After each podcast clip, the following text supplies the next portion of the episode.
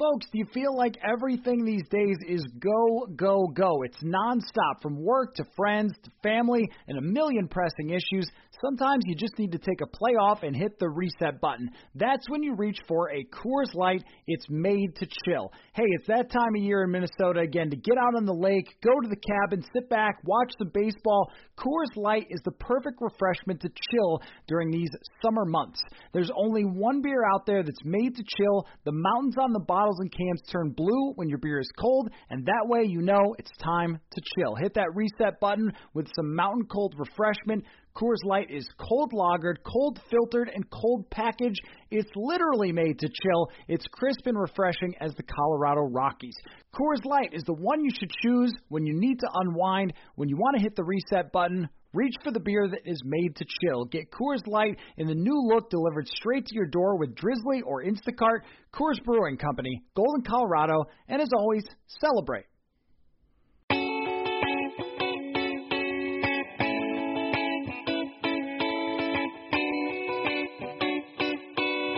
Welcome to another episode of Purple Insider, presented by Scout Logistics and Symbol, your stock market for sports. Let's start there, Sam Ekstrom. You think that the uh, Vikings stock is up signing Dalvin Tomlinson, since um, last night when we recorded, you did not get a chance to give your Dalvin Tomlinson opinion. So uh, what do you think? Stock up or not signing well, a run-stuffing defensive tackle? Well, I don't know. That that Nick Vigil signing might bolster the stock. I don't know about Dalvin Tomlinson. yeah, it's but true. No, no um, you know, you talked about it with Eric Eager. We did a Purple Insider Extra about it on YouTube. Um, and my thoughts haven't really changed throughout the day. I think he comprises a very fearsome tandem with Michael Pierce on rushing downs. I think the defensive line shapes up to be pretty good if you can retain Danielle Hunter. Still don't know exactly what they're going to do on third and long, whether they kick Weatherly inside. I mean, it's it feels like they're going to draft somebody to add to the mix. Um, and we'll get to this later. They probably aren't bringing back Ifeadi Odenigbo. So there are still questions to answer on the defensive line. I, I think he's a good player, but he's also expensive and he's also redundant. And this feels like Mike Zimmer still reacting to week sixteen against the New Orleans Saints when Alvin Kamara ties a record with six touchdowns. They give up the most yards in team history, most rushing yards, like or like top three most rushing yards ever, and they get embarrassed. And Mike Zimmer calls it the worst defense he's ever had. And it still feels like this is the fallout to that. Like Mike Zimmer, who back in twenty fourteen, like led off in his, his introductory press conference, we're going to stop the run. And he did that with Linval Joseph for so many years. They tried to replace Linval with Pierce. He didn't play. They got embarrassed for a year, and now they're doubling down. And they're going to do one thing really, really well, but I don't know if this is like the panacea to their defensive problems. They have many leaks, and I don't think this solves all of them. So while they will have a very beefy, like beyond beefy, like we're talking like ribeye, Chateaubriand um, cut of steak here. This is still, I think, a flawed defense, and they've spent most of their money. So I like the player, and I don't love the contract.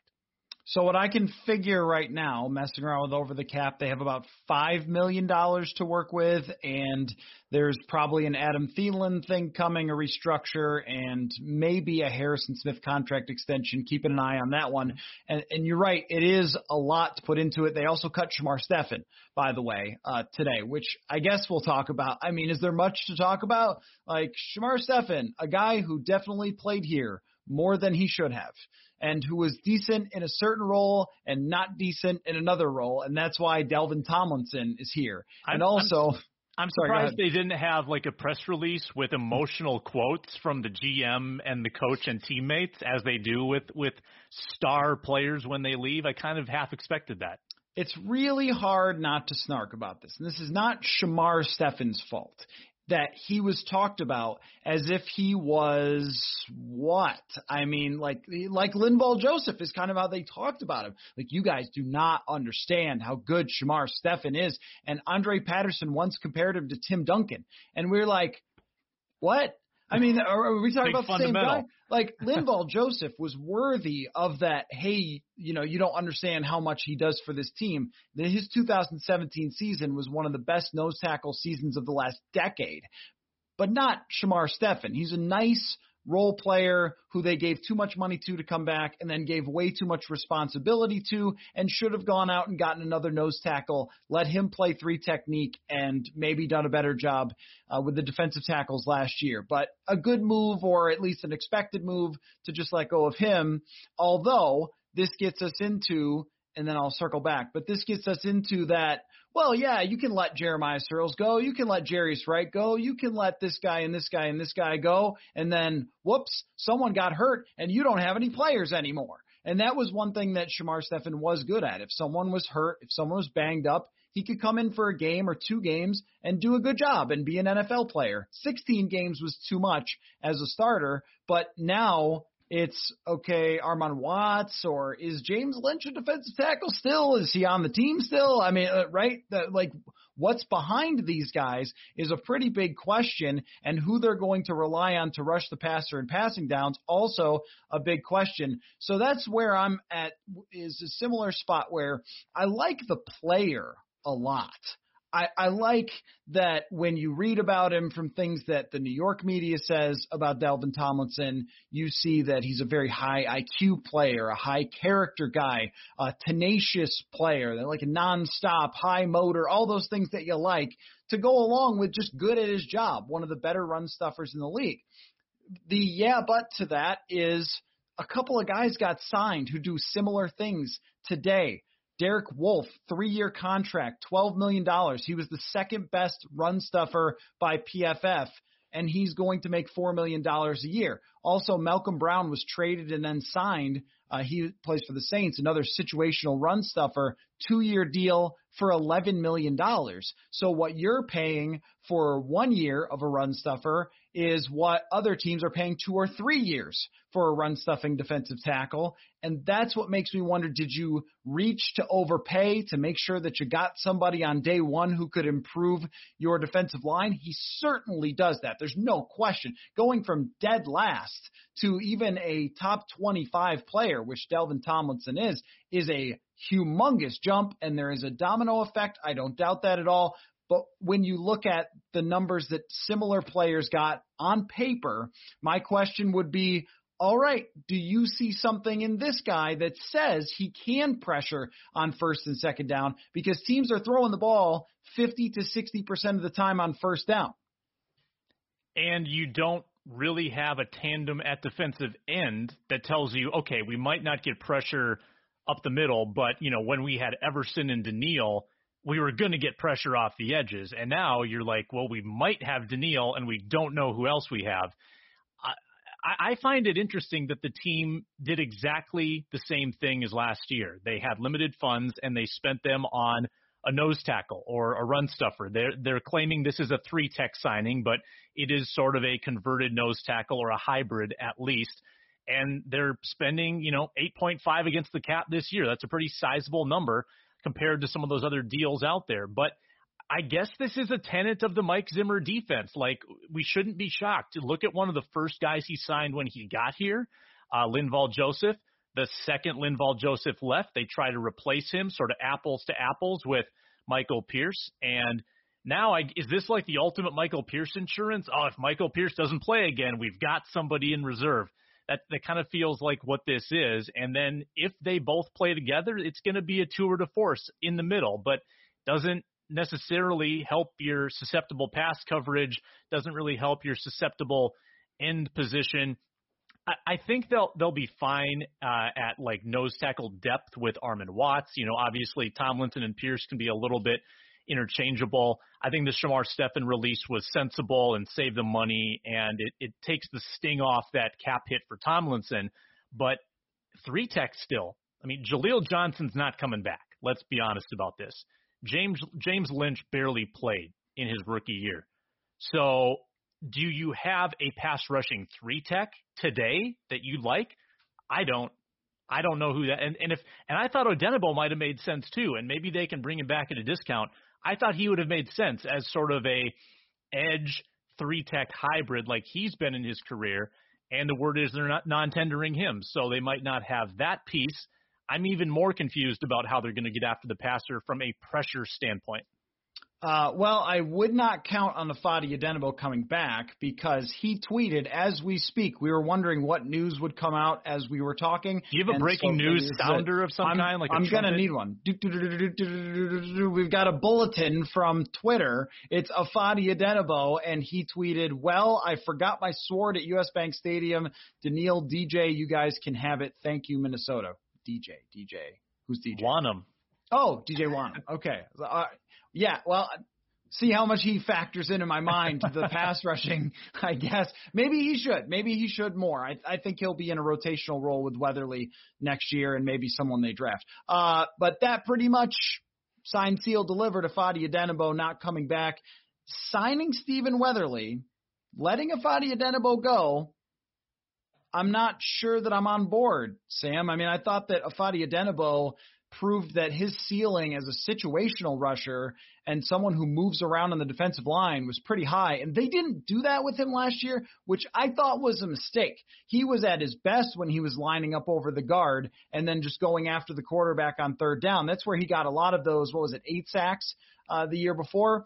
And he was just the pure, you are the defensive end every play. And that didn't work out as well for him. He still ended up with forty-two pressures, which is solid. Yeah. I mean, it's not great, but it was the best on the team. Uh, so just letting him walk here, maybe there was a contract difference of opinion that he didn't want just to sign the R F A tender and wants a bigger contract and wanted to go. But if you're giving me the choice between him and Weatherly, I think he proved that he could be better in that role than Weatherly was. Well, he jumped Weatherly in the rotation in two thousand nineteen. So that's evidence number one. Evidence number two, they let Weatherly go, like uh, to, to sign a pretty cheap deal in Carolina. It's not like they couldn't have, have tried to make an effort to get him back. Um, and there was a stretch last year, and I know it's poor statistical analysis to choose an arbitrary range, but there was a period where he was getting like four or five pressures a game. You know, that's that's what really good edge rushers do, and he didn't sustain it for a full year, but he also had very little around him as well. He didn't have a Danielle Hunter taking up attention on the other side, but I would have preferred him as the inside pass rusher to Hercules Mataafa. Sometimes they had Johnson in on third downs. Um, they, they had some weird interior combinations last year. Like, why is Armand Watts in on third down? I, I didn't understand some of those moves, but that's what they rolled with because maybe they didn't trust their end depth. They just, it was a mess on the defensive line last year. It would not have cost them much to at least offer Odenigbo the tender, the the original round tender. I might have the decimal point wrong here, but I think it was around two point one or two point three million. Yep, correct, two point one. Uh, that that is not expensive by any means. And if another team signs him to an offer sheet, the Vikings get a seventh round pick out of the deal. So what would have been wrong with that? I don't fully understand because they paid Weatherly two point five. So Um, you got me. Maybe, maybe they just believe that what or uh, Odenigbo's value is so much higher that he's going to get signed to like three years, fifteen million, and they they think they couldn't have afforded it. Uh, still don't know why you don't put the tender on him. So I'm I'm befuddled. I'm a little befuddled too. Uh, other than we're just trying to save money and wanted Stephen Weatherly back because we see him as a better fit going forward than Odenigbo. But the numbers don't really point to that, that Odenigbo's performance was objectively over two thousand nineteen and two thousand twenty better than what Stephen Weatherly did. So I'm kind of left to shrug my shoulders here at why you would want to be short one guy, unless it is D J Wonnum that they really believe in. And so they're saying, all right, let's bring back Weatherly. We don't want to sign Odenigbo to a long-term contract, so we'll let him go. But one thing they can't really afford to do is let go anybody who can play on the defensive line. And again, not a superstar, but can play, can be effective. Um, let me just run through some other things here that are worth talking about. One being um, that Danielle Hunter put his Vikings photos back on his Instagram. Does this um, does that matter to you, Sam? Does it does it titillate me? Um, not, no. no, no, that was not my question. That is not what I said. I, I follow about two Vikings um, on Instagram, and Danielle Hunter is not one of them, but I'm glad people alerted us to this, this hard-hitting breaking news. Unfortunately, we have to become social media sleuths in this era. Um, first, it was it was the Twitter investigation. What is he tweeting? What tweets is he liking? Now it's the photos. I feel – didn't Harrison Smith do this at one point too? I think there was something around the trade deadline last year where, where he – it all turned out to be white noise. He didn't – I don't know. He unfollowed the Vikings on Insta. I don't follow that stuff. Um, I'm I'm glad other people do, though. I'm glad that, th- like, we can outsource the work to our loyal following. I would like to point out that Stephon Diggs' tweets were weird before he was traded, and they have been weird after he was traded. They were always weird, and that was why I thought I'm not really sure what I'm supposed to do with any of this. But it turned out that, and uh, the Bills general manager admitted this on a podcast, that when they saw him tweet it was time for a new beginning, that's when they picked up the phone and called the Vikings. So yes, we have to sort of take them seriously, but I don't know what I'm supposed to take away from it. Like, well, uh, maybe that's a sign that things are going in the right direction, but I can't definitively say that based on his social media interactions. And some players have so much money that somebody else does their social media interactions. Very hard to say. Now, I do get the sense that Danielle Hunter does his own from the subtweeting, but um, that, yeah, I don't know what to do with that. I would say, Sam, that they need to figure it out with Danielle Hunter, because all these things, it, the Tomlinson signing won't look anywhere near as good if they have to move on from Danielle Hunter, or if this thing gets really ugly. And, and, and we're going into August, and we're ta- and then letting Odenigbo go. If you're talking about D J Wonnum and Stephen Weatherly as your starting defensive ends going into the season, but hey, man, you got some really big human beings at, at defensive tackle. Well, that's not going to be very exciting. If you start talking about a defensive line that includes Danielle Hunter, who, in my opinion, does deserve to have his contract redone, even coming off of the injury. And I know people will say, but he signed it and everything else, right? But you only have so many years as an N F L player to earn. So you have to maximize what you can get. And it wouldn't be wise for him coming off an injury to play without any guarantees. So it makes sense for him to fight this fight and try to get more, you know, guaranteed money and stuff going forward. It, it, let's say they work that out. Then you have Hunter, who you know is very good. You have two defensive tackles who are very good at their jobs, and you can draft someone, whether it's multiple players in the third round or whether it's a first-round pass rusher, and then rotate in Stephen Weatherly, rotate in D J Wonnum. All of a sudden, you go from being maybe the worst defensive line in football last year to pretty good. I mean, you might be on the cusp of being a top ten in terms of overall talent. That's a huge swing from having Hunter and not having Hunter. I tweeted this earlier today. I looked at the week six starting lineup for the Vikings. Defensive end, Yannick Ngakoue, traded. Defensive end, Ifeadi Odenigbo, non-tendered. Defensive tackle, Shamar Stephen, released today.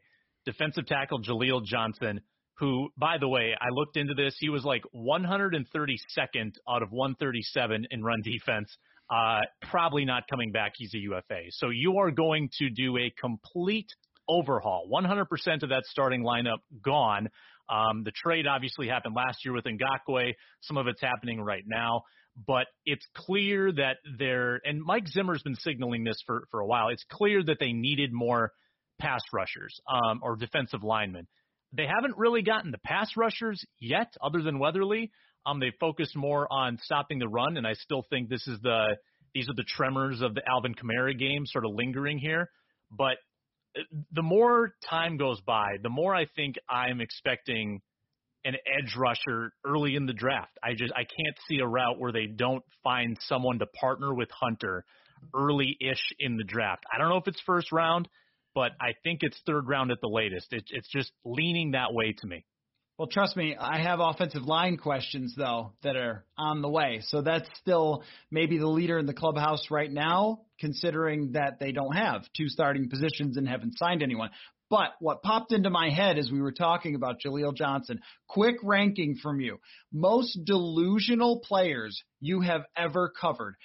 Jaleel Johnson is not number one, but he's very close. He called himself in a press conference a great player uh, this year. This year. And he tweeted at us that we didn't know anything for questioning whether he would have a key role on this year's team, which he wasn't supposed to, by the way. Uh, it just kind of worked out that way, but he was not supposed to. That was supposed to be Michael Pierce's job, not his job. And seemed like by his social media interactions and the way that he would talk, as if he believed that he was on the cusp of stardom. And that yeah. could not have been any farther from the truth. I think he's on the cusp of the C F L. Um, I've got three, and I want to spit them out before I forget, for delusional players, Mount Rushmore. So if Jaleel Johnson's on, on the mountain, the other three would be uh, Bucky Hodges, yes, La- yes. Laquan Treadwell, and yes. Kyle Sloter. Gosh. They they all right, join him. Right on. Right on. Absolutely one thousand percent correct. Absolutely correct. Thank I you. mean, Kyle Sloter was hands down, and his family, the most delusional that I've been around, because he would get mad if people said he wasn't going to make the team and tweet them, and his family would send us emails, and we'd be like, look, the head coach said you can't even get people lined up right. What do you want me to say? It's not personal, Kyle, but he would take every interview and each time would talk about how he wanted to compete for the starting job and all those things. Incredible. Laquan Treadwell called himself a one hundred catch receiver once after catching twenty passes in a season. What? Like, but I'll give you the one, I'll give you the most delusional guy that doesn't make the Mount Rushmore because he didn't play for the team. And I'm trying to think of his name, and I hope you can help me here. The C F L guy who said that he wouldn't sign with the Vikings to compete for a backup job because they told him he wasn't taking Kirk Cousins' job. Like, he came and talked mm-hmm. with the Vikings, and now I can't remember the guy's name. Yeah, didn't it? Wasn't it like one of those hyphenated last names? Like he had he had three names. I'll look this up. Um, it wasn't it wasn't McLeod Bethel Thompson. No, Bo, Bo Levi Mitchell. Yes, yes, Bo yes, Levi yes, yes, Mitchell. yes. Bo yep. Levi Mitchell. It's one of my favorite stories ever. Has a chance to come to an N F L camp. If you get a backup job, the least you can make is like a million dollars. And if you're good at it, you can make twenty, thirty million dollars of American money, which is worth more than Canadian, I think. And so, sure. like, I mean, but think about Chase Daniel's career. This man never plays football and has made thirty million dollars. If you think about what you make at your job, and let's even say you're in charge of your company, how much money you're going to make. You probably do really well for yourself. You can have a house right next to Lake Harriet, right? That's not even close to thirty million dollars for doing nothing. And yet this guy was like, well, if you're not going to let me take Kirk Cousins' job, what? You the guy they the guy they signed to an eighty-four million dollars contract who was in the Pro Bowl. Like, okay, Bo Levi or Bo Levi Mitchell. Yeah, not which, a, come, which comes first? It, it doesn't matter. Bo Levi or it does not matter. Bo doesn't yeah. matter at all. So anyway, speaking of quarterbacks, oh, and being delusional, and and some I already know some people aren't going to like this. You can't make fun of the Bears for signing Andy Dalton. You just can't. Not when you went seven and nine with one of the most expensive quarterbacks in the N F L, who's kind of like Andy Dalton. Not and Andy when, Dalton beat you, by the way. Not when Andy Dalton beat you, and not when Andy Dalton has four ten-win or more seasons in his career when he played for a good team. You just can't. It is funny, but you can't make fun of him, Vikings fans. That's the way I'm saying it. It's, yes, it's funny. I can do it. And, Sam, you can do it, and we're going to in a second. But Vikings fans cannot laugh at the Bears for their quarterback situation because you're looking in the mirror, except for their guy is twenty million dollars cheaper. Bear, Bears have a first-round pick, yes, number twenty. So they can they can draft somebody if they want. Um, sounds like the Russell Wilson thing fell through, and from the conversation you had with Lauren Cox uh, of P F F and Locked On Bears fame, didn't sound like that was ever that realistic to happen. The Seahawks are now reneging. They're saying there's no intent to trade Russell Wilson. Like, were the Bears banking on that being their only recourse? Like, it's we, we got Russell Wilson. He's in the crosshairs. And were they stunned when it didn't work out? And then they had to, to fall back on Andy Dalton. Is that what happened here? Because that seems like maybe an overestimation of your ability to woo a Hall of Fame quarterback. I don't know. Am I am I wrong here? Here's my guess at how this went and how it goes. The Bears had no idea that Russell Wilson would want to play for them, is my guess. And all of a sudden, they see Schefter's tweet like everyone else and goes, oh, my God. Like, hit the the panic, trade everything button, like they're making phone calls to everybody in the organization. Who can we trade? How can we move space? Make this happen. And they make the phone call, and they get together the offer, and Seattle just says, sorry, guys, we don't have another answer at quarterback, and you can't give us one. If there was a team that was making a deal, like you mentioned, uh, Vegas, that could give them a quarterback, then it suddenly becomes more interesting because, you know, you're not being left out in the cold. So Seattle says no, and then the Bears say, "Gah, well, what if we use that trade offer to move up in the first round?" And that is my guess, is that the Bears got Andy Dalton to be their Ryan Fitzpatrick, their bridge quarterback, and that they will be making all the phone calls in the world to try to get Trey Lance, Justin Fields, Mac Jones, whoever is the one that drops. Adam Schefter, I think, said today he expects four out of the first seven picks to be quarterbacks, so maybe they end up trying to trade all the way up there. Maybe they end up taking the guy who drops, that's the fifth quarterback. I don't know, but that's my guess. I don't think that they settle for Andy Dalton. Yeah, that would be just bizarre to me. Um, I think that we are we're kind of in the era of like the the highly compensated veteran bridge. Like I, I think some teams are starting to realize that it's better to have like a very competent backup plan to your rookie because the rookies are not always going to work out. Um, and you don't want to spin your wheels for three years with uh, Sam Darnold, which, by the way, is is Pete Carroll okay? Like, did did I read that he's interested in Sam Darnold potentially? Um, that was reported today, and that was flabbergasting to me. That's not even a word, but that's how I felt about it. But um, uh, yeah, an, another veteran backup who gets to face the Vikings potentially twice next year. That seems like it'll go well for Minnesota because it always does. Hey everybody, want to tell you about our friends at Symbol. Symbol is a new sports marketplace where you can trade shares of professional teams like stocks. So as we jump fully into free agency season, you're going to want to get in on teams now before your team's stock rises. Go to symbol dot app, that is S I M B U L L dot A P P. Sign up using the promo code PURPLE and get a ten dollars deposit bonus if you're a first-time user, and then you are off and rolling. Here's how it works.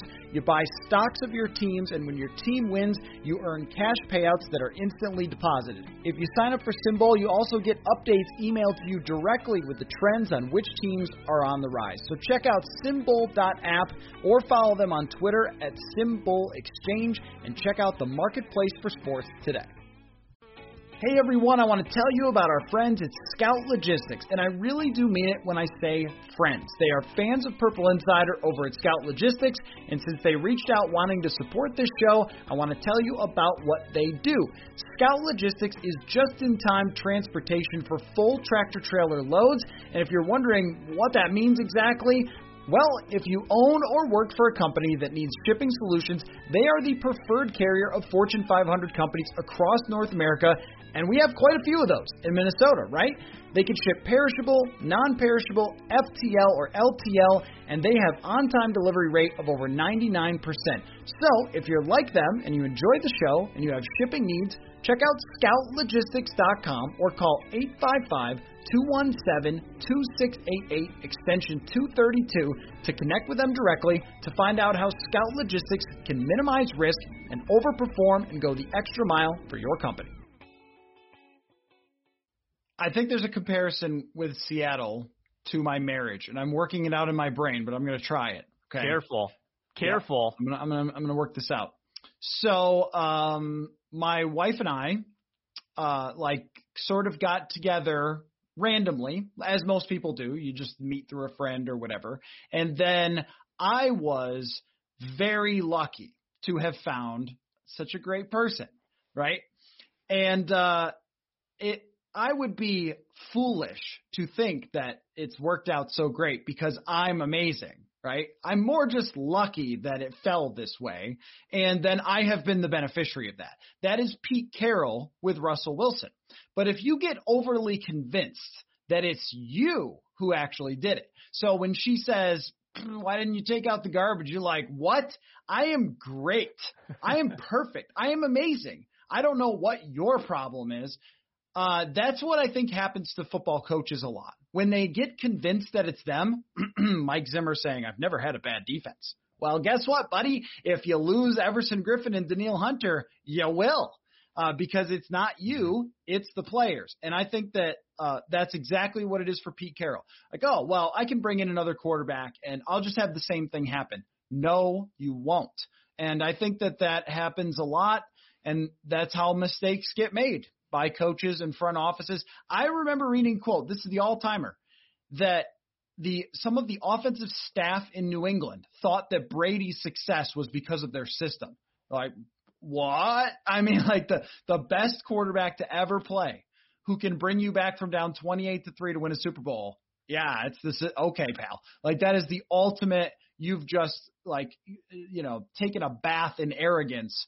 And there's a little bit of that. I think when they start questioning Russell Wilson, that that's the feeling that I get.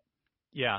I, I guess when you're in a position where you're constantly like out surviving your players and a lot of the personnel around you.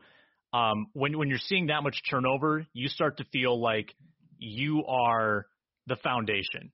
Um, we, you know, we, we probably feel as journalists, like we're untouchable too, because all these players are like getting cycled through and we're going to outlive them and we're going to outlive the coach. But I'm, I'm guessing the coaches feel that way sometimes about their own jobs, because like, they'll probably be around longer than a lot of their players. Um, not in every case. I mean, a lot of coaches get the plug pulled after two years, but um, the, the good ones at least. And and I could see, you know, Mike Zimmer maybe feeling some of that with his defense. That that's one hundred percent correct, when in reality, and we've talked about this, the Vikings just had an incredible two thousand fifteen draft that set them up on so many levels for a long time that was franchise altering. I'm not I'm not exactly sure that it was the system that got them in the place they were.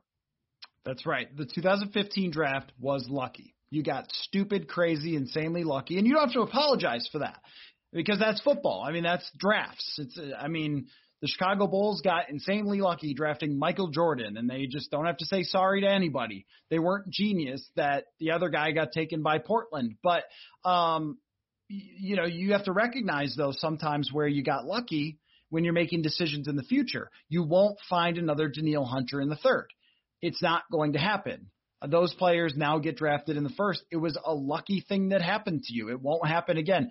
Stephon Diggs in the fifth probably doesn't happen again. So taking Stacey Coley and Rodney Adams and K J Osborne and on and on, like that's not the way to find the other guy. It's probably signing someone who can actually play, or drafting someone in free agency. So that's one thing that I think that the Vikings have actually struggled with, this same sort of Pete Carroll thing where they think, oh, it was our processes that so brilliantly built this. And that's not to say they have stupid processes. It's only to say that if you can separate the, well, you did a really good job with this with, whoops, you got stupid lucky with that one, and maybe we shouldn't try that all the time or rely on that. That's where I feel like they've made some mistakes. But I'm going to declare uh, the Vikings, Lions, and Packers the winners of free agency, period, because Russell Wilson does not play for the Chicago Bears. That That's what I'm mm-hmm. going to do. And it is hysterical that they end up with Andy Dalton when anyone could have had Andy Dalton last year, who was okay for Dallas and beat the Vikings, and instead they end up having to give him a lot of money, and they end up having to give Nick Foles a lot of money, and still at the end of the day we're playing Mitch Trubisky in a playoff game. Like, their botching of this entire thing is objectively stupid funny. And it's tough to believe that they're going to pick right in the draft. Like, think of think of the the possibilities. Think of all the shrapnel that could be flying out of Chicago once once this is all said and done. Because what have we just discussed? They they didn't get like a sweet veteran who's already good. So now they're going to have to trade up. Give they just you know they just lost all those first round picks for Khalil Mack. Now they have one back. They're probably going to give up a bunch more to get the fifth quarterback in the draft now. It might be Mac Jones, and he might be a bust. Think of the hilarious possibilities that fans across the country will be able to reminisce about throughout the twenty twenties. Um, it, I, I'm so excited about it, honestly. But again, not you Vikings fans. Sorry, you can't. You just yeah. can't. You just can't. Yeah, nope. Stop it. I see you. Nope. Don't do that. No, you can't do Don't it. Gloat. You can't do it when Andy Dalton beat your quarterback last year. And your and in that very game, your quarterback had the ball at the end of the game with a chance to win, and uh, Andy Dalton was the one that registered the game-winning drive. So sorry, you're going to have to hold off on that yeah. one until you win at Soldier Field. And yeah, you can't make fun of the Bears either, just because the you know the Bears beat you with anyone at quarterback. They've made the playoffs two out of the last three years. I mean, right? You just can't. That's not somebody that you own or that you can dunk on. Not. Currently, not Detroit, um, and even not really for their history either, because like the Vikings have cycled in just as many quarterbacks uh, as they have, although cooler and more effective quarterbacks, but still same sort of story. Um, why don't we get to some of these questions that people have asked? Why don't here? we? Why don't we? Um, okay, so the discussion with Eric Eager last night on Dalvin Tomlinson, uh, Rocco asked this one. Do we think that the Dalvin Tomlinson signing is urgent or important? Like, did that role fall under those two categories? Because that's how Eric put it, was he said that, you know, the Vikings have focused in recent years on things that were urgent, and they've left important things kind of missing. So meaning like the wide receiver three or the nickel corner spot, like, you know, th- those types of things. So I-, I think it would be urgent. Like their defensive line situation was urgent, and that's how you end up with overpaying someone, is when you have a situation that's urgent. Did it feel a little bit, and I've got no clue what was going on behind the scenes, but did it feel a little bit of a panic move that, uh-oh, um, our alleged defensive end targets are off the board, and we want this money's burning a hole in our pocket. Let's spend it all today and make sure we do before the clock strikes midnight. I felt like they were they were kind of hitting the panic button there because they were getting shut out of day one. It was going to be like a crazy quiet day for the Vikings. And we did the show yesterday about this time before the signing, talking about how the, the team's just not a free agent destination. Like a lot of these guys have better places to go that have more upside and more potential. So they signed Tomlinson.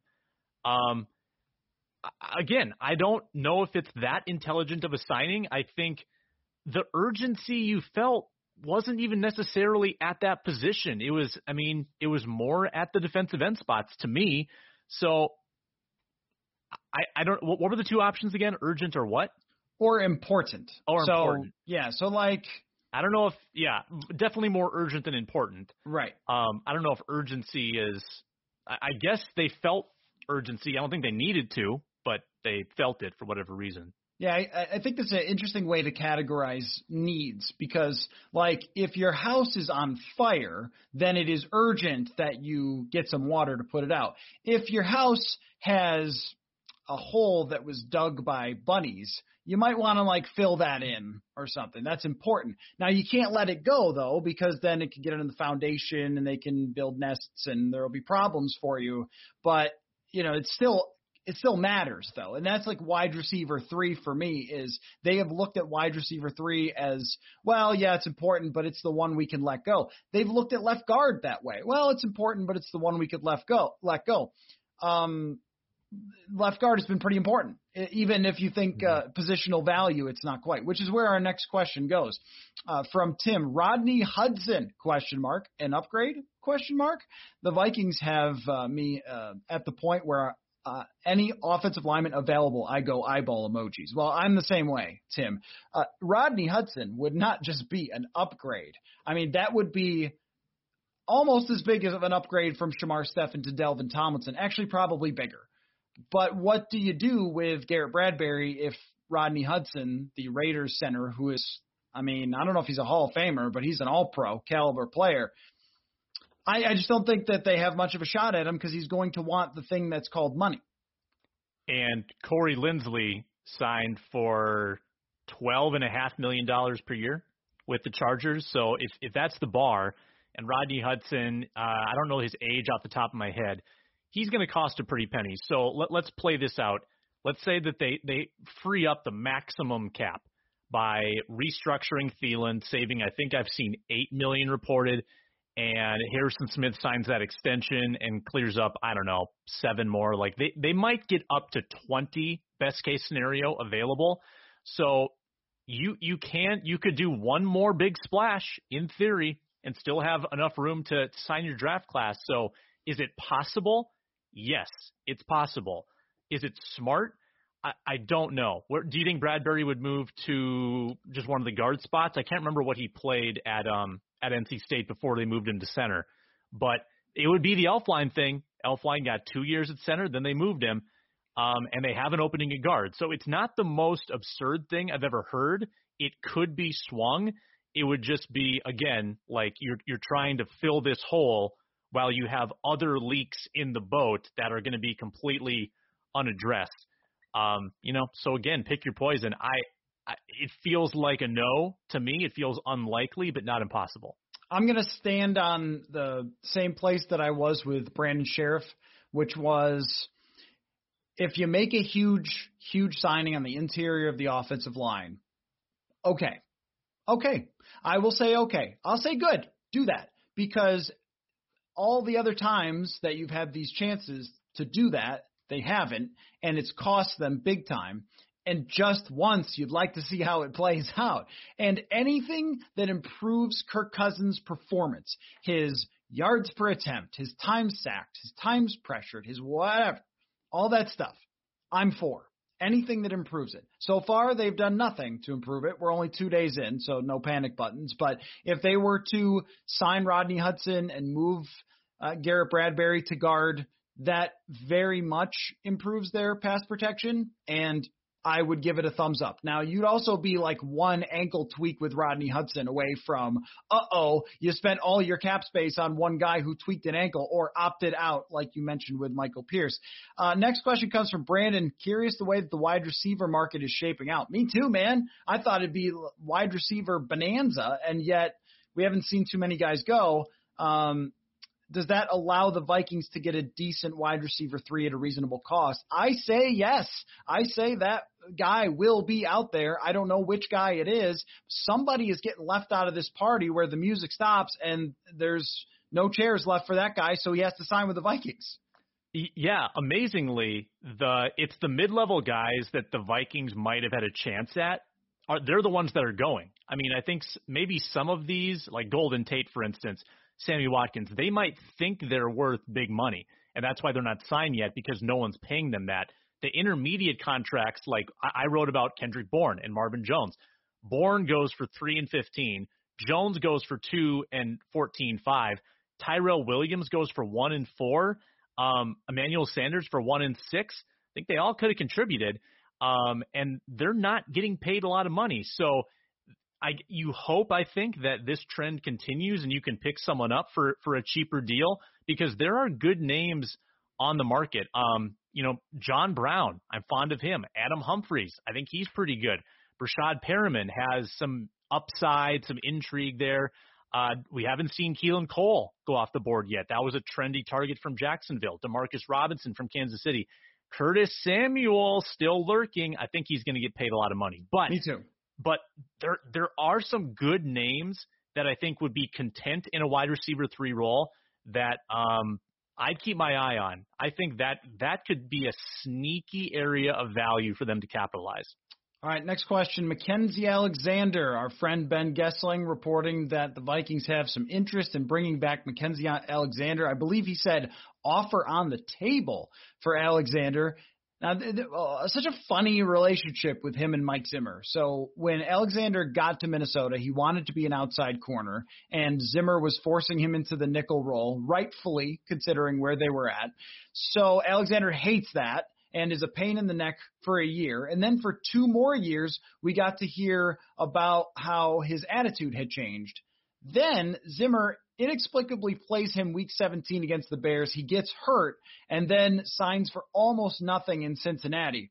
If the wounds have healed, yeah, I mean, he's exactly the type of guy we've been talking about, someone who is a good player. And I know it's going to be, it's going to be a Tom Thibodeau thing where it's like, is he really bringing Derrick Rose to his next team? But but that, you know, when it, when it is a guy who's good and, and not amazing and very affordable, Mackenzie Alexander, yeah, I, I'm good with that. And even if he wanted to play outside corner, he's probably an average outside corner, and Jeff Gladney could play inside. Give him whatever he wants, bring him back, because right now your situation is very rocky.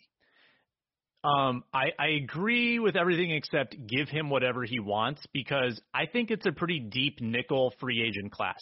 I wouldn't overpay him because Mikel Roby-Coleman, Kwan Williams, Brian Poole, um, Troy Hill, like all of these guys I think are better nickels, and they're still available. So I'm not going to give McKenzie four if I can have someone else for two, because I think other options are better. So I'm going to wait this out. But sounds like they've offered him, so so that, that ship might have sailed. I guess it comes down to whether he takes it or not. Um, you know, could be a case where grass isn't always greener. McKenzie wanted to get out, probably held a little bit of a grudge about that Week seventeen injury, had like a really rough year personally. You know, his father disappeared, some bizarre stuff in Cincinnati, um, came back and played decently late in that season, but falling back to a place where I think the Vikings desire his scheme knowledge. He knows the system. He's probably pretty comfortable and maybe could fit into a bigger role than he had before, or at least in the same role in the nickel. Uh, yeah, it's not it's not the worst thing in the world. But, again, don't be over-enamored with your own guys. There are really good nickels out there. Brian Poole is, like, one of the best in, in football the last couple of years in the nickel. So if if Alexander says, nope, sorry, guys, don't freak out, because I think you can still get a nickel out there. Folks, March is quite the month for Minnesota sports, and SodaStick has you covered with Minnesota sports-themed gear. The hockey team is headed down the stretch, so you've got to check out the Dollar Bill Kirill shirt, and baseball is ready to get started. Go to soda stick dot com, check out the Touch 'em All shirts, the Twinkies hats, and the Tomorrow Night hoodies. If you use the promo code PurpleInsider, you can get free shipping, so go to soda stick dot com to get your original Minnesota sports-inspired goods. All of their apparel is screen printed here in Minnesota on super soft, super comfy shirts and hoodies. You will love it. That is SodaStick, S O T A S T I C K dot com. Original Minnesota sports inspired goods. Code PurpleInsider for free shipping.